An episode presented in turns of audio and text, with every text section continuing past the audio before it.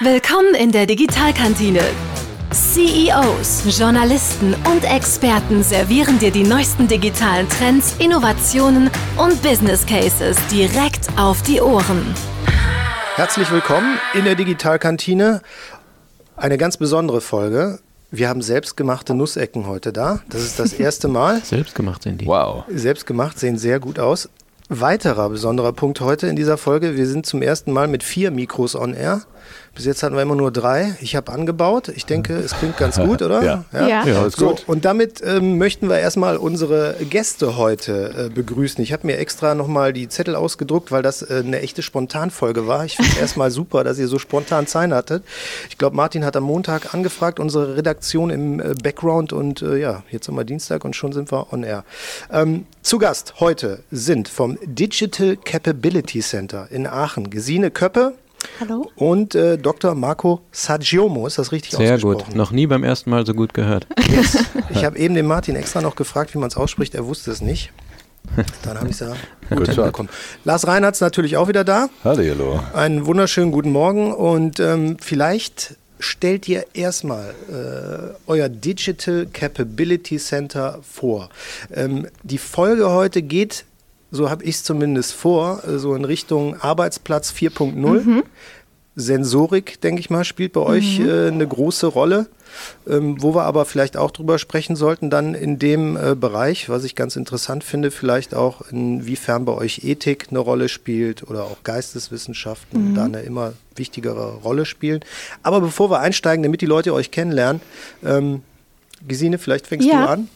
Ja, gerne. Ähm, ja, das Digital Capability Center, kurz DCC in Aachen, ist ähm, im Grunde genommen eine Modellfabrik Industrie 4.0. Das heißt, also angegründet an äh, die ITA Academy vom Institut für Textiltechnik an der RWTH in Aachen, fokussieren wir uns natürlich auf die textile Produktion dort. Das heißt, ähm, wir zeigen Möglichkeiten, wie man in der gesamten textilen Prozesskette Digitalisierung, Industrie 4.0 implementieren kann, so dass es natürlich für den Mitarbeiter in der Produktion, aber natürlich auch alles drumherum ein bisschen erleichtert werden kann, dass wir ähm, ja ein bisschen schauen, wie kann eine digitale Produktion in der Zukunft aussehen. Und ähm, ja, was wir eigentlich machen ist, wir wollen unseren Kunden so ein bisschen die Möglichkeit geben, mal zu schauen, welche Möglichkeiten der Digitalisierung gibt es. Wir wollen so ein bisschen diesen Nebel lichten, den alle haben, wenn sie Industrie 4.0 hören. Und ja, das zeigen wir wirklich an realen Beispielen, an unseren Maschinen, wie wir damit die Produktion erleichtern, verbessern, optimieren können. Was ist dein Job genau? Mein Job genau ist äh, ja eigentlich die ganze Maschinenverantwortung. Also ich bin Textiltechniker, ich bin Produktentwickler für Gewebe und wir stellen dort ein Gewebe her, was wir dann zu einem smarten Produkt, zu einem smarten Armband verarbeiten. Und äh, ja, meine Verantwortung ist es eigentlich, dass es läuft. Okay, was ein smartes Armband ist, da kommen wir gleich noch drauf Gerne. zu sprechen. Kommen wir erst zum dir, Marco. Was, was äh, machst du genau im Digital Capability Center? Ja, im DCC bei uns in Aachen bin ich für die technische Entwicklung zuständig. Da äh, verantworte ich, welche technischen Lösungen wir in, äh, die wir in der, also ich verantworte die technischen Lösungen, die wir auf der Modellfabrik-Linie zeigen unseren Kunden, zusammen mit einem mittlerweile circa zehnköpfigen Team. Und ähm, ja, äh, eine Sache wollte ich noch ergänzen. Ich musste gerade so ein bisschen schmunzeln, Ja. als du erklärt hast, was wir im DCC machen und warum.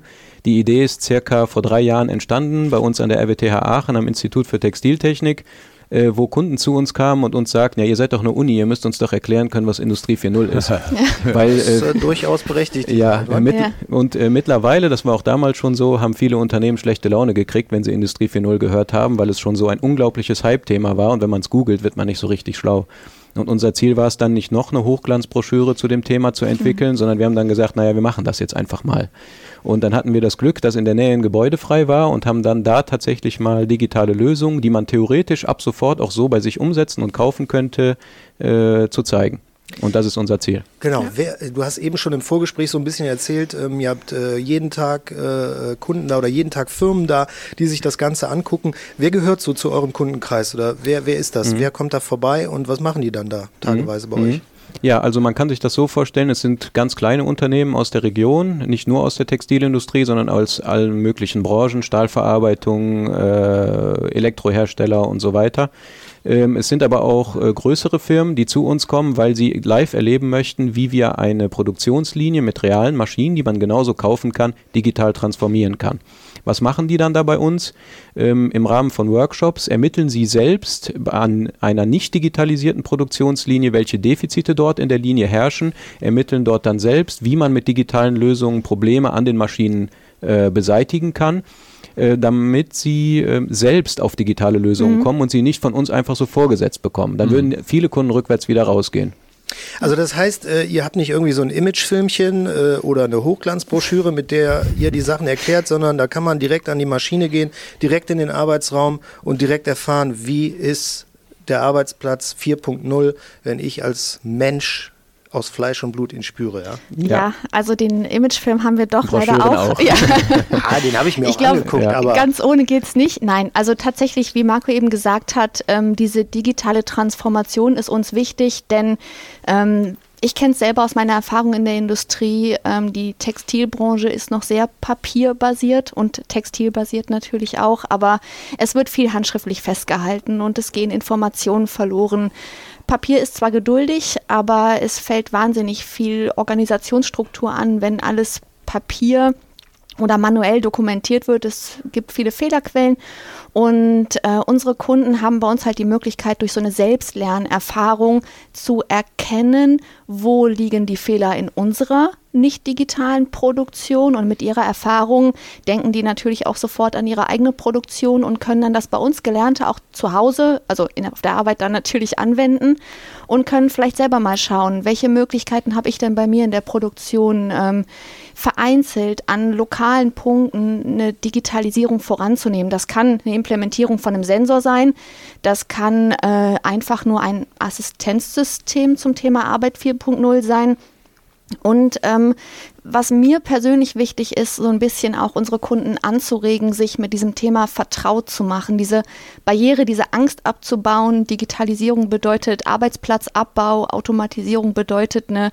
menschenleere Produktion, denn natürlich kann man das nicht außen vor lassen, aber wir können ja auch darüber sprechen, wie bringe ich den Menschen mit, wie nehme ich den mit, wenn der älter wird, wenn wir die Fachkräfte zurück aus ihrer Rente holen, weil uns einfach das technologische Wissen, dieses unglaubliche Know-how über textile Prozesse zum Beispiel fehlt.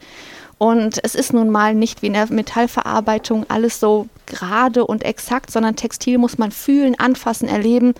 Und genau dieses Wissen müssen wir irgendwie zurückholen, wenn es denn flöten geht. Und am besten auch organisieren in irgendeiner Form, ne? ja. dass äh, weitere Generationen davon profitieren können. Und das kann man nicht aufschreiben. Ich kann nicht den, das Gefühl von einer warmen Jacke, ich kann nicht das Gefühl von einem Hochleistungstextil, kann ich ja nicht schriftlich festhalten. Nee, genau das Rezept, wie ich es mache, das bestimmt schon, aber da ist so viel Mensch noch immer mit dabei und äh, ja, zum Thema Assistenzsysteme, was du ja auch eben angesprochen ja. hattest, ähm, da gibt es einfach die Möglichkeiten, wie unterstütze ich denn den Menschen, wenn plötzlich diese ganze Computer- und IT-Welle übers Unternehmen rollt und wenn der Mitarbeiter gestern noch mit Diskette und Stift und Papier gearbeitet hat.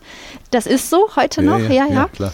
Äh, wie jetzt drücke ich dem ein Tablet in der Hand und dann weiß der nicht, was er damit machen soll. Ja, Tablet wäre ja wahrscheinlich von zu Hause noch bekannt, aber aus mhm. eurem Imagefilm äh, weiß ich dann auch, äh, da habt ihr auch Google Glass zum Beispiel dabei, genau. also so eine Brille, mit der ihr arbeitet oder äh, smarte mhm. Armbänder Armbänder, da sind wir wieder, die genau. quasi Pakete in Regalen dann äh, scannen können oder die Brille führt dich dann quasi auch schon zu dem Werkstoff hin, den du für den nächsten Arbeitsschritt brauchst und so weiter.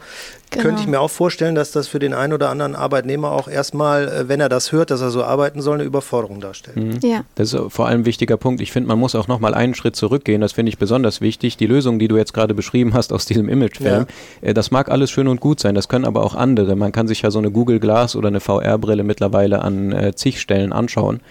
Ähm, aber ähm, man muss sich jetzt insbesondere mal die Unternehmen vorstellen, die vielleicht ein bisschen kleiner sind und nicht so eine Marktmacht haben wie große Konzerne. Die kommen wirklich zu uns und sagen, sie haben Angst, weil sie wissen nicht, was die ganzen Technologien bedeuten. Was ist Augmented Reality jetzt? Brauche ich das? Muss ich das jetzt mhm. haben? Muss ich mich jetzt digitalisieren, damit es mich in zehn Jahren noch gibt? Weil ich habe Verantwortung für x Mitarbeiter an meinem Standort, die sollen genau zu uns kommen, damit wir denen an den realen Maschinen, wie du auch gerade angesprochen hast, zeigen, so das hier ist eine Maschine, das könnte deine sein. So und so sind wir vorgegangen, um sie mit einem Augmented Reality basierten System auszustatten. Und jetzt kannst du dir entscheiden, möchtest du auf den Zug mit aufspringen, brauchst du das, kannst du dir einen Anwendungsfall in deiner Firma dafür vorstellen oder nicht. Falls nicht, dann brauchst du das auch nicht. Ja. Okay, ja. ähm, was, was ich auch noch ganz spannend finde, besonders bei dem äh, Punkt Textilwirtschaft, da weiß man ja auch, dass es die in Deutschland eigentlich kaum noch gibt. Mhm. Da hört man immer die Geschichten, äh, die T-Shirts kommen aus Bangladesch mhm. oder sonst wie. Ich meine, der, der Präsident des Rheinischen äh, Textilverbandes, hier Rolf Königs, der mhm. sagt immer, es gibt die Renaissance der Textilwirtschaft, die kommt wieder zurück. Ja. Äh, seid ihr dann auch die, die sie quasi zurückholen, weil auch die Arbeitsschritte vereinfacht werden? Oder die Produktion sich irgendwie umstellt? Also es wäre mir eine große Ehre, wenn wir daran teilhaben könnten. Ich äh, habe auch eben kurz, äh, wollte ich intervenieren, denn ähm, ja, tatsächlich, also im Vergleich zu vor 100 Jahren haben wir deutlich weniger ähm, Textilwirtschaft, besonders am Niederrhein und in der Umgebung. Aber äh, in dem Branchenbericht habe ich ganz stolz lesen können, dass wir noch 92 Webereien in Deutschland haben. Das finde ich gar nicht so wenig. Und das Schöne ist, dass alle diese Webereien ihre Nische gefunden haben. Die haben alle ihre Berechtigung. Die haben alle Produkte, die sonst keiner so gut kann. Und äh, das macht mich irgendwo ein Stück weit auch stolz. Und ja, was das Thema angeht, die Produktion aus Asien zurückzuholen, ähm, ja, das erleben wir tatsächlich auch, dass ähm, die Kunden zunehmend Nischenprodukte anfragen. Da geht es um diese Customized Products, also wie kann ich Kundenwünsche individueller umsetzen. Und äh, da sind wir in Europa, natürlich Osteuropa, ähm, sind wir deutlich stärker als auf dem asiatischen Markt. Wir können auf Kundenwünsche eingehen. Wir haben die Entwicklungsleistungen hier in, in Deutschland, Österreich und überall haben wir natürlich die Möglichkeiten. Und äh, ja, da sind, denke ich mal, gute Potenziale, um die Produktion ein Stück weit zurückzuholen. Ist ja auch eine Frage von Know-how-Transfer. Ne? Ja. Ich meine, man möchte das Know-how ja eigentlich lieber ähm, im eigenen Land behalten, sage ich mhm. mal, ähm, weil natürlich auch viel Industriespionage ähm, eine mhm. Rolle spielt. Mhm. Ne? Mhm. Und äh, wenn ich das halt alles rausgebe nach Asien, dann kann ich davon ausgehen, dass mein vielleicht besonders wasserabweisendes Textil äh, dann auch in anderer Form äh, wieder mhm. nach Deutschland ja. zurückkommt, aber nicht von ja. mir, sondern von jemandem anderen. Und ähm, also wir haben das auch mit einem großen Transport, äh, Transportunternehmen erlebt. Äh, ja. Industriespionage spielt halt eine Riesenrolle. Mhm. Und je ja. mehr ich automatisieren kann, und das muss man eben auch mal positiv sehen, je, je mehr kann ich eben auch äh, zu günstigen Kosten auch wieder konkurrenzfähig in Deutschland produzieren. Mhm. Und das da brauche ich natürlich dann auch Fachkräfte, die die Maschinen steuern, die die programmieren, die ähm, äh, eben auch die Textilien entwickeln. Das heißt, es ist große Luft eigentlich auch für Innovation. Und mhm. äh, ähm, eigentlich ist das eine sehr positive Entwicklung, wenn man das mal so sieht. Absolut, oder? ja. Ich möchte auf das Wort wasserabweisende Kleidung äh, zu sprechen kommen, das hier heute kein Thema sein soll, sondern wir sind ja in der Digitalkantine mhm. und äh, wir haben äh, eben auch schon besprochen, ihr seid äh, im Bereich Sensorik äh, auch groß unterwegs ja. und äh, da haben wir auch in einer der letzten Folgen gehört von Teppichen, die zukünftig mit Sensorik ausgestattet mhm. sind und dann vielleicht erkennen können in einem Altenheim, ob jemand auf dem ja. Boden liegt und Hilfe genau. braucht zum Beispiel. Ähm, inwiefern spielt das Thema Sensorik bei euch im Bereich Textil eine Rolle? Rolle? Was, woran forscht ihr da oder woran arbeitet ihr da? Also ich würde vielleicht mal anfangen mhm. aus der Maschinenbausicht. Ähm, also ähm, auch bei dem, was du vorhin gesagt hast, Lars, äh, um Produktion auch mit dem Wissenstransfer am, Standort Deutschland halten zu können, gibt es aus meiner Sicht eigentlich im Wesentlichen zwei Stellschrauben. Das ist einerseits, wir machen die Maschine intelligent, damit sie mit Themen wie Fachkräftemangel, demografischem Wandel und so weiter unterstützen kann, weil sie vielleicht eigene Entscheidungen treffen kann mit dem Stichwort künstliche Intelligenz. Oder wir helfen dem Werker dabei, besser mit der Maschine umgehen zu können, damit vielleicht auch ungelernte Arbeitskräfte schneller an eine effiziente Produktion genau. rankommen, äh, als es vielleicht ohne ein Assistenzsystem möglich wäre. Und da ist natürlich Sensorik insbesondere intelligente Sensorik der Schlüssel zum Erfolg.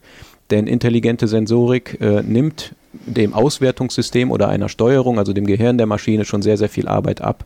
Wertet zum Beispiel vorher Daten schon aus, modelliert die Daten, gibt vielleicht schon Alarme aus, um dem Werker dann gewisse Dinge zu präsentieren, die er ohne diese Assist datenbasierte, sensorbasierte Assistenz nicht hätte. Auf der anderen Seite hätten wir, haben wir, wir haben vorhin schon AR und Virtual Reality angesprochen. Das wäre natürlich die zweite Sache, die auch sensorbasierte Informationen enthalten kann. Wir haben zum Beispiel bei uns in der Modellfabrik eine Augmented Reality basierte Applikation, also ein, durch eine Erweiterung der Realität werden dem Werker Sensordaten der Maschine über der Maschine eingeblendet, wenn er durch die bloße Produktionshalle läuft. So hat er sehr, sehr schnell einen Überblick über den Zustand der Linie. Mhm. Das fällt mir jetzt so spontan zum Thema Sensorik bei Textilmaschinen ein. Mhm. Ja. ja, und äh, Sensorik auf dem Textil haben wir auch. Also wir nennen unser Armband Smart. Das liegt jetzt weniger am smarten Textil selber, sondern da ist ein RFID-Tag eingearbeitet in das Armband. Das Produkt ist auch gar nicht neu. Das gibt es schon auch in der Industrie. Bei Sportanwendungen findet man das häufig. Äh, aber wir nutzen das nicht zum Beispiel, um Spinte auf und zu zu schließen, sondern bei uns hat so der Mitarbeiter, der an der Maschine steht, die Möglichkeiten, ähm, sein eigenes Programm, seine eigene Oberfläche aufzurufen und kriegt auch die Informationen, die für ihn halt besonders relevant sind. Oder ähm, zum Thema Ergonomie kann unser Mitarbeiter dann wenn natürlich sein entsprechendes Profil auf dieses Armband geladen ist, zum Beispiel die ähm, Tischhöhe am Steharbeitsplatz variieren. Das macht es natürlich möglich, äh, möglichst lange gesund zu arbeiten, wenn man diesen Steharbeitsplatz hat. Und ähm, ja, da sind natürlich, also Thema Smart Textiles, wirklich mal Elektronik aufs Textil zu bringen, ist ein großer Forschungsbedarf noch da, aber da ist auch wahnsinnig viel in den letzten Jahren passiert. Mhm. Wahrscheinlich auch besonders für die Autoindustrie ein Thema, äh, was ja. zukünftig interessant sein wird. Ja. Natürlich. Ich möchte aber noch mal eine Sache sagen. Also wir sind immer so schnell beim Thema Sensorik, was du jetzt angesprochen hast und wie wichtig sind Sensoren und Daten und so weiter. Äh, das mag alles richtig sein. Natürlich ist es das auch, aber ähm, wir, äh, nochmal um auf den didaktischen äh, Hintergrund unseres DCCs in Aachen zurückzukommen, aus einem handelsüblichen Temperatursensor kommt nicht die Temperatur in Grad Celsius raus. Und das versuchen wir unseren, unseren Kunden, den Unternehmen, die bei uns vorbeikommen, beizubringen. Was ist denn eigentlich ein Sensor? Wie kriege ich den geeigneten Sensor für mein spezifisches Problem ausgewählt? Und wie verwende ich ihn dann im Rahmen eines geeigneten Messsystems für meine spezifische Aufgabe, die ich mit ihm durchführen mhm. möchte? Also selbstverständlich spielen Daten, Daten sind das Öl des 21. Jahrhunderts, sagt man ja. Daten kommen aus Sensoren, aber wie benutzt man sie, wie wähle ich sie geeignet aus und was mache ich dann damit? Das ist eigentlich so zurück zu unserer ja. DCC-Story äh, der eigentliche Sinn und Zweck. Ja. Ähm, dann mal ganz persönlich äh, die Frage, ähm, was erlebt ihr denn da so für Menschen? Also mhm. du hast eben schon gesagt, viele, die zu uns kommen, die haben Angst, die, mhm. die haben einen äh, Betrieb zu leiten, die haben Mitarbeiter, die wissen mhm. nicht, wie es in der Zukunft weitergeht. Welche Erlebnisse äh, habt ihr da so in eurem Center, wenn ihr auch so viele äh, Menschen trefft jeden Tag? Mhm. Ähm, was sind da so, so Momente, die euch in Erinnerung geblieben sind, auch aus eurer Arbeit? Ich muss so gerade ein bisschen schmunzeln. Ich erinnere mich an einen Geschäftsführer, äh, der war äh, mit seinen Mitarbeitern zusammen bei uns und die Mitarbeiter waren begeisterter vom Thema Digitalisierung als er selbst. Er war der Mismatcher schlechthin, alles war schlecht. Er kam schon rein und hat gesagt, eigentlich stellt er sich vor, hat er sich vorgestellt, hier sieht alles ein bisschen mehr nach Star Wars aus. Und äh, da waren wir natürlich erstmal so ein bisschen verdutzt, ja, was zeigen wir dem Menschen jetzt noch? Ne? Ja. Dann sind wir mit ihm an unseren Maschinen vorbeigegangen, an den nicht digitalisierten Maschinen. Wir können die ja in 30 Minuten zu einer digitalisierten Linie umbauen. Äh, haben ihn also gefragt, so, was für Defizite sehen Sie jetzt gerade an der Maschine? Da sagt er, naja, der Werker hat überhaupt nicht die Möglichkeit, frühzeitig auf Fehler zu reagieren. Hier ist überhaupt kein Sensor für diese spezifischen Parameter, zum Beispiel die Temperatur. Und dann haben wir ihm nachher die digitalisierte Maschine gezeigt, wo wir sie mit allerhand digitalem Zeug, sage ich jetzt mal, ausgestattet haben. Und da sagte er, das ist ja super. Das ist ja quasi eine vorausschauende Instandhaltung. Und dann habe ich ihm gesagt, ja, haben Sie schon mal von Predict Predictive Maintenance gehört? Ach ja, stimmt. Das ist Predictive Maintenance. Und auf einmal fand das toll. Ja. Das war einfach nur ein anderer Begriff. Kein Buzzword aus der digitalen Welt benutzt und der Mensch hat Sinn darin gesehen. Und äh, der ist jetzt unser Freund.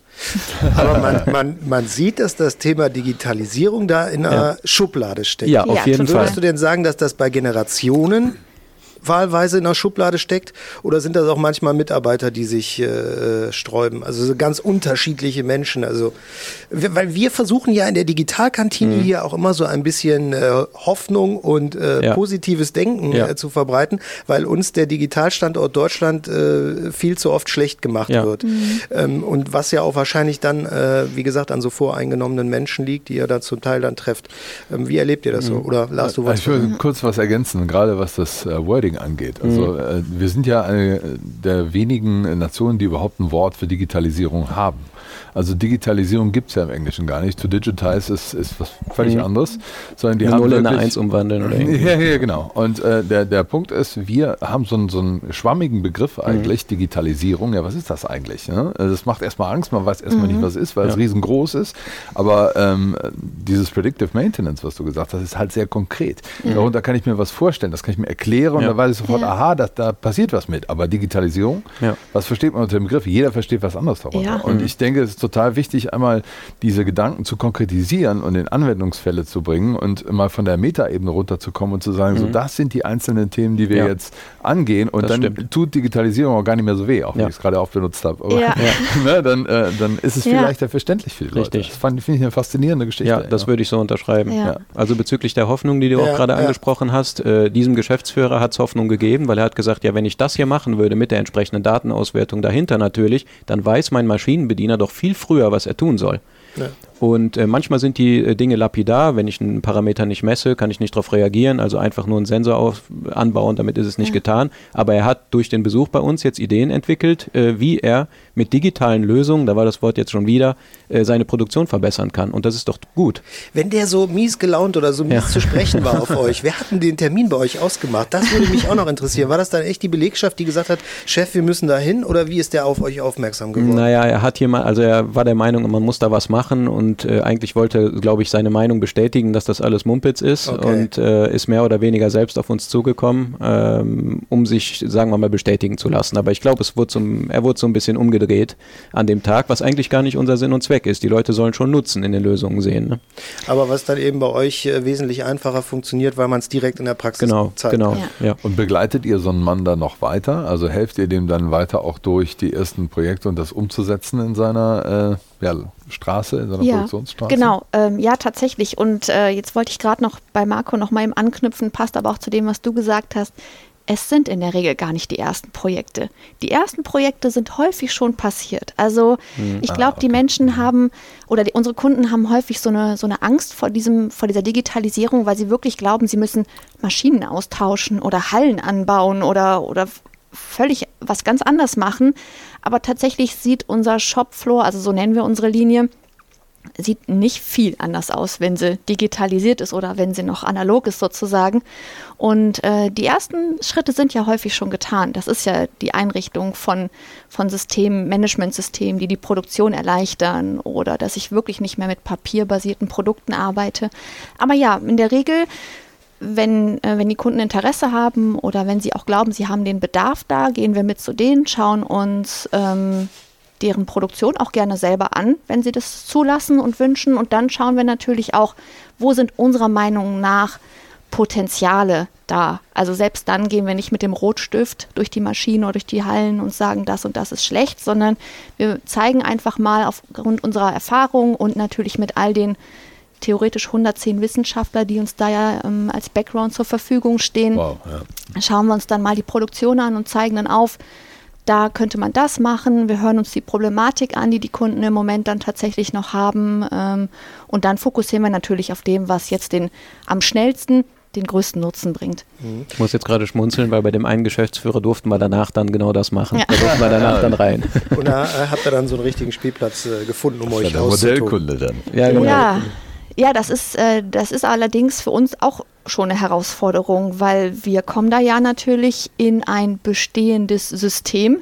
Und ähm, da funktioniert ja alles grundsätzlich. Das Unternehmen gibt es ja, das hat ja seine Berechtigung, es funktioniert ja so. Und jetzt sind wir dann manchmal die so ein bisschen dann den Finger drauflegen und so ein bisschen zeigen, da ist Möglichkeit. Und ähm, wir merken aber doch, dass es gut angenommen wird. Also wir werden nicht argwöhnisch beobachtet, wenn, äh, wenn wir jetzt durch die Gegend laufen mit Stift und Papier und uns Notizen machen, sondern oh, da verwenden wir übrigens Stift und Papier dann auch. Warum auch nicht? ja, Gutes Interface seit vielen tausend Jahren. hat sich bewährt, genau. Bei euch ist es ja auch so, dass ihr äh, zusammen mit McKinsey, der Unternehmensberatung, äh, zusammenarbeitet. Ja, das Center wurde von uns und McKinsey zusammen gegründet. Genau. Genau, und äh, da wäre dann auch so ein, ein Punkt, in dem man einhaken könnte, ist ja eine Unternehmensberatung, die eben auch Unternehmen effizienter machen soll. Und da ist bei vielen Arbeitnehmern natürlich auch immer die Angst im äh, Hinterkopf, äh, wenn ich jetzt so viele digitale Devices einsetze oder Sensoren oder sonst was, äh, mein Arbeitgeber überwacht mich den ganzen Tag. Inwiefern spielt dann auch so äh, äh, Ethik bei euch eine Rolle? Äh, also, dass es eben genau dazu nicht kommt, zu dieser Totalüberwachung der Arbeitnehmer. Ja, ähm, ja, das spielt eine große Rolle. Ähm, wir geben dem so ein bisschen anderen Namen. Also das, das böse Wort, sage ich mal, ist dieses, die Angst vor dem Operator-Tracking, so nennt man das mhm. dann ja neudeutsch sozusagen. Es wird genau beobachtet, wie lang ist deine Pause, wo genau. bist du genau. hingegangen, wie ist deine Effizienz in der letzten Woche gewesen. Das müssen Und, wir ja auch mal einführen. Das ja, ne? toll, ja, ja ganz genau. ähm, tatsächlich, das ist natürlich ein Riesenproblem. Das, das, da bin ich ja auch irgendwo ganz froh, dass wir das besonders hier in Deutschland nicht zulassen. Andere Länder sind da wesentlich freier, was das angeht. Ähm, es gibt da aber eine sehr schöne Varianz dieses Modell, die ich sehr mag. Und zwar, ähm, ich selber betreibe auch Self-Tracking. Ich zähle meine Schritte. Ich äh, mache eine Kontoaufschlüsselung. Wie viel Euro habe ich im Monat für weiß ich nicht was aufgegeben, äh, ausgegeben. Und wenn ich das jetzt auf meinen Beruf übertrage, möchte ich vielleicht ja mich mit dem Durchschnitt meiner Abteilung vergleichen. Und es wäre schön, wenn diese Daten nur für mich wirklich in Zahlen sichtbar sind und wenn mein Chef vielleicht nur den Abteilungsdurchschnitt kennenlernt oder nur den Monatsdurchschnitt weiß. Und ich habe aber immer die Möglichkeit, mich dann mit meiner Abteilung, mit meinem direkten Kollegen zu vergleichen und sehe dann natürlich auch, wo ist Verbesserungspotenzial ähm, und wo bin ich vielleicht auch besonders gut drin. Und das zeige ich meinem Chef ja vielleicht auch ganz gerne. Ja. Mhm. Aber auf die Zukunft gesehen äh, kann man schon sagen, dass da in dem Bereich wahrscheinlich auch noch die ein oder andere Diskussion auf uns zukommt. Ne? Ja, sicherlich. Also ich war mal auf der SPS IPC Drives vor einigen Jahren, das ist eine der größten Automatisierungsmessen hier in Nürnberg und äh, stand da an einem Augmented Reality Anbieterstand und neben mir stand jemand von der Firma Audi.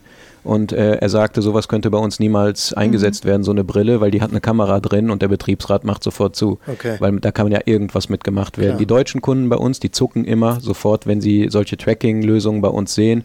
Äh, die anderen, die nehmen es gar nicht wahr aus Amerika oder China, weil da darf man das einfach machen. Mhm. Also ich glaube, dass man mit solchen Lösungen in Deutschland Schwierigkeiten hat, ist aber auch die Frage, also wenn man äh, nur Daten für Betriebsauswertungen braucht, kriegt man die auch woanders her, ohne mhm. den, den Werker da so in den, ins Zentrum zu setzen. Also ist das auch wieder eine Diskussion, mit der man schnell Angst äh, bei dem Thema aufmachen ja. kann, äh, um es eben auch nach vorne zu heben. So. Ja, ja, ja. ja. Äh, was aber vielleicht jetzt interessant ist zu wissen, wir arbeiten bei uns am Institut äh, auch mit Soziologen äh, und Bildungswissenschaftlern zusammen, gerade bei diesen digitalen Themen.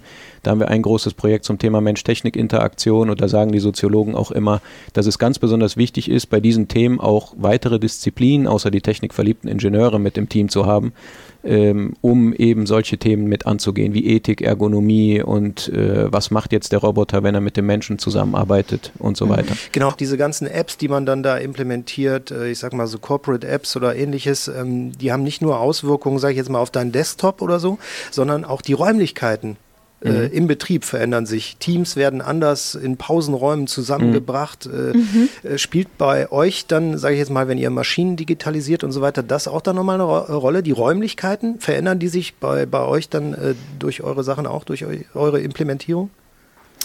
Jein. Also äh, man muss dazu sagen, bei uns in unserem Gebäude haben wir diese Modellfabrik, äh, natürlich in einem kleinen Labormaßstab, wie das so heißt, aber die die Räumlichkeit wird bei uns weniger beeinflusst, aber die Kommunikation zwischen den Mitarbeitern wird anders beeinflusst. Also ähm, in unserer Story, so nennen wir das, wenn also unsere Kunden diese Produktion erleben, gibt es natürlich auch eine Schichtübergabe. Und die findet jetzt nicht mehr durch Zurufen von Daten statt, äh, sondern da treffen sich dann die Mitarbeiter an so einem Smartboard äh, und wie so ein Fernseher und äh, geben dann selber oder überprüfen die Daten, die jetzt automatisch schon im Prozess generiert mhm. wurden, zeichnen die einmal gegen und ähm, diskutieren dann auch darüber und können sich halt dann auch direkt austauschen und können sehen, was ist in der vorherigen Schicht gut oder besser oder falsch gelaufen. Und äh, dadurch wird so ein bisschen die Interaktion, wird durch digitale Medien unterstützt. Wir wollen sie überhaupt nicht einschränken, das wäre ja eine Katastrophe, ja, sondern genau. wir wollen sie irgendwie vereinfachen. Ja, gamifizieren ist ja auch wieder so ein schönes Wort. Ja, ne? Man kann dann da Balken verschieben und Sterne verteilen und, und sowas alles. Ja. Beziehst du dich mit deiner Frage eher auf den Modellfabrikbetrieb, wo wir ja so ein kleines Schauspiel machen, sage ich jetzt mal, oder auf uns als Team der Betreiber? Äh, der Betreiber Ach so. ah, okay. sich, weil ähm, mich, ja. ich finde das auch super spannend, dass ihr eben auch diesen Gedanken äh, da drin habt, wir müssen auch Soziologen irgendwo mit mhm. reinnehmen, weil das ein ganz wichtiger Punkt ist bei, mhm. dem, bei dem Arbeitsfeld, bei mhm. dem ihr da seid. An was ich nämlich gedacht habe jetzt direkt war, ähm, bezüglich uns als Team der Betreiber dieser Lernfabrik, ähm, wir haben ganz andere Arten von Mitarbeiter auf einmal bei uns. Also als ich angefangen habe bei uns an der RWTH vor circa vier Jahren, ähm, habe ich schon eine leichte Entwicklung der, der Charaktere an Menschen und Kollegen ähm, wahrgenommen. Also äh, ich weiß jetzt nicht genau, was das beste Wort dafür ist, aber es sind jetzt eher so äh, junge Freigeister, die da bei uns arbeiten, weil wir ja so eine Art Start-up-Charakter haben, mhm. nicht wahr? Und jetzt nicht äh, die reinen Forscher-Charaktere mehr bei uns haben. Also das sind wirklich äh, junge, äh, visionäre Leute, die äh, frei denken. Wir arbeiten ja auch nach agilen Methoden wie Scrum und so weiter bei der Entwicklung unserer Lösung. Da können sie einfach, einfach ganz andere Menschen rekrutieren, ähm, als wenn das so im reinen Forschungsumfeld ist. Mhm. Und das ist eigentlich ganz interessant und das macht echt Spaß. Das kann ich mir vorstellen. Mhm. Noch äh, ganz äh, zum Schluss, wir sind mhm. fast an der Halbstundengrenze angekommen. ähm, wie habt ihr eigentlich oder wie war bei euch euer digitales Coming Out, sage ich mal? Wie seid ihr in diese Digitalszene reingerutscht? Weil, äh, wie gesagt, Gesil, bei dir war es so, du warst ja hier äh, auch an der Hochschule in Mönchengladbach genau. Äh, zum Beispiel. Das Aber interessiert völlig, mich jetzt auch mal, wie ja. du das gemacht hast. Also ich war völlig undigital tatsächlich, äh, ich habe Design da studiert und ich habe händisch mit Händen und Füßen sozusagen Rapporte mit Pinsel auf Papier gezeichnet. Also da war nicht viel digital, ehrlich gesagt.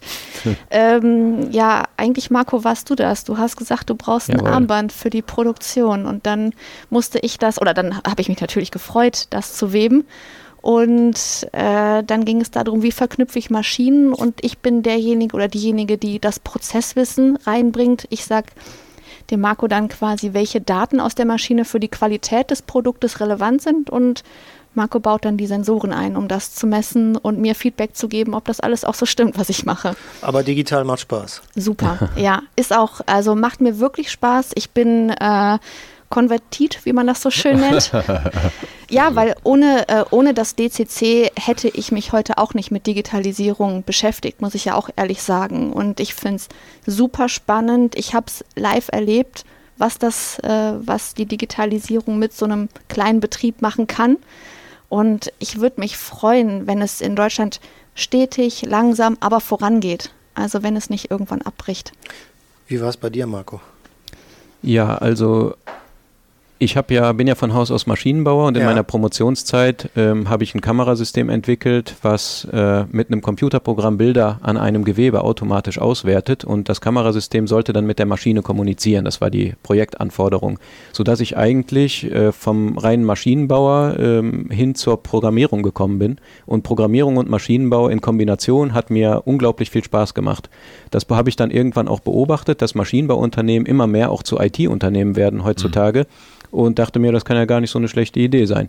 Und als dann die Idee des Digital Capability Center geboren wurde, war ich da beim Aufbau mit dabei und äh, so bin ich eigentlich da reingerutscht in die ganze Sache. Aber Programmieren dann äh, selber angeeignet, irgendwie nebenbei oder im Studium dann? Es kommt so ein bisschen im Studium vor, aber wenn man da so die Basics gelernt hat, sagen wir mal im Frontalunterricht und sich dann selber damit beschäftigt, dann, kann, dann äh, klappt das schon. Programmierer werden ja, glaube ich, immer gesucht, Lars. Ja, ne? absolut, absolut. Ist, ist da was frei bei euch? Ja. dann bedanke ich mich auf jeden Fall nochmal ganz herzlich für euren Besuch und ich würde diese Folge sehr gerne beenden, indem wir jetzt alle mal eine Nussecke testen, weil ich fände es wirklich verschwendet, wenn diese selbstgebackenen Nussecken jetzt einfach auf diesem Teller für, den Foto für die Fotos liegen und wir nicht einmal reingebissen haben. Wir gehen nicht, bis der Teller nicht leer ist. also dann Dankeschön. Ne? Ah, und äh, ja, vielen Dank und bis zum nächsten Mal. Danke euch. Ja, Ciao. Guten Appetit. Schmeckt sehr gut. Mhm. Die Digitalkantine.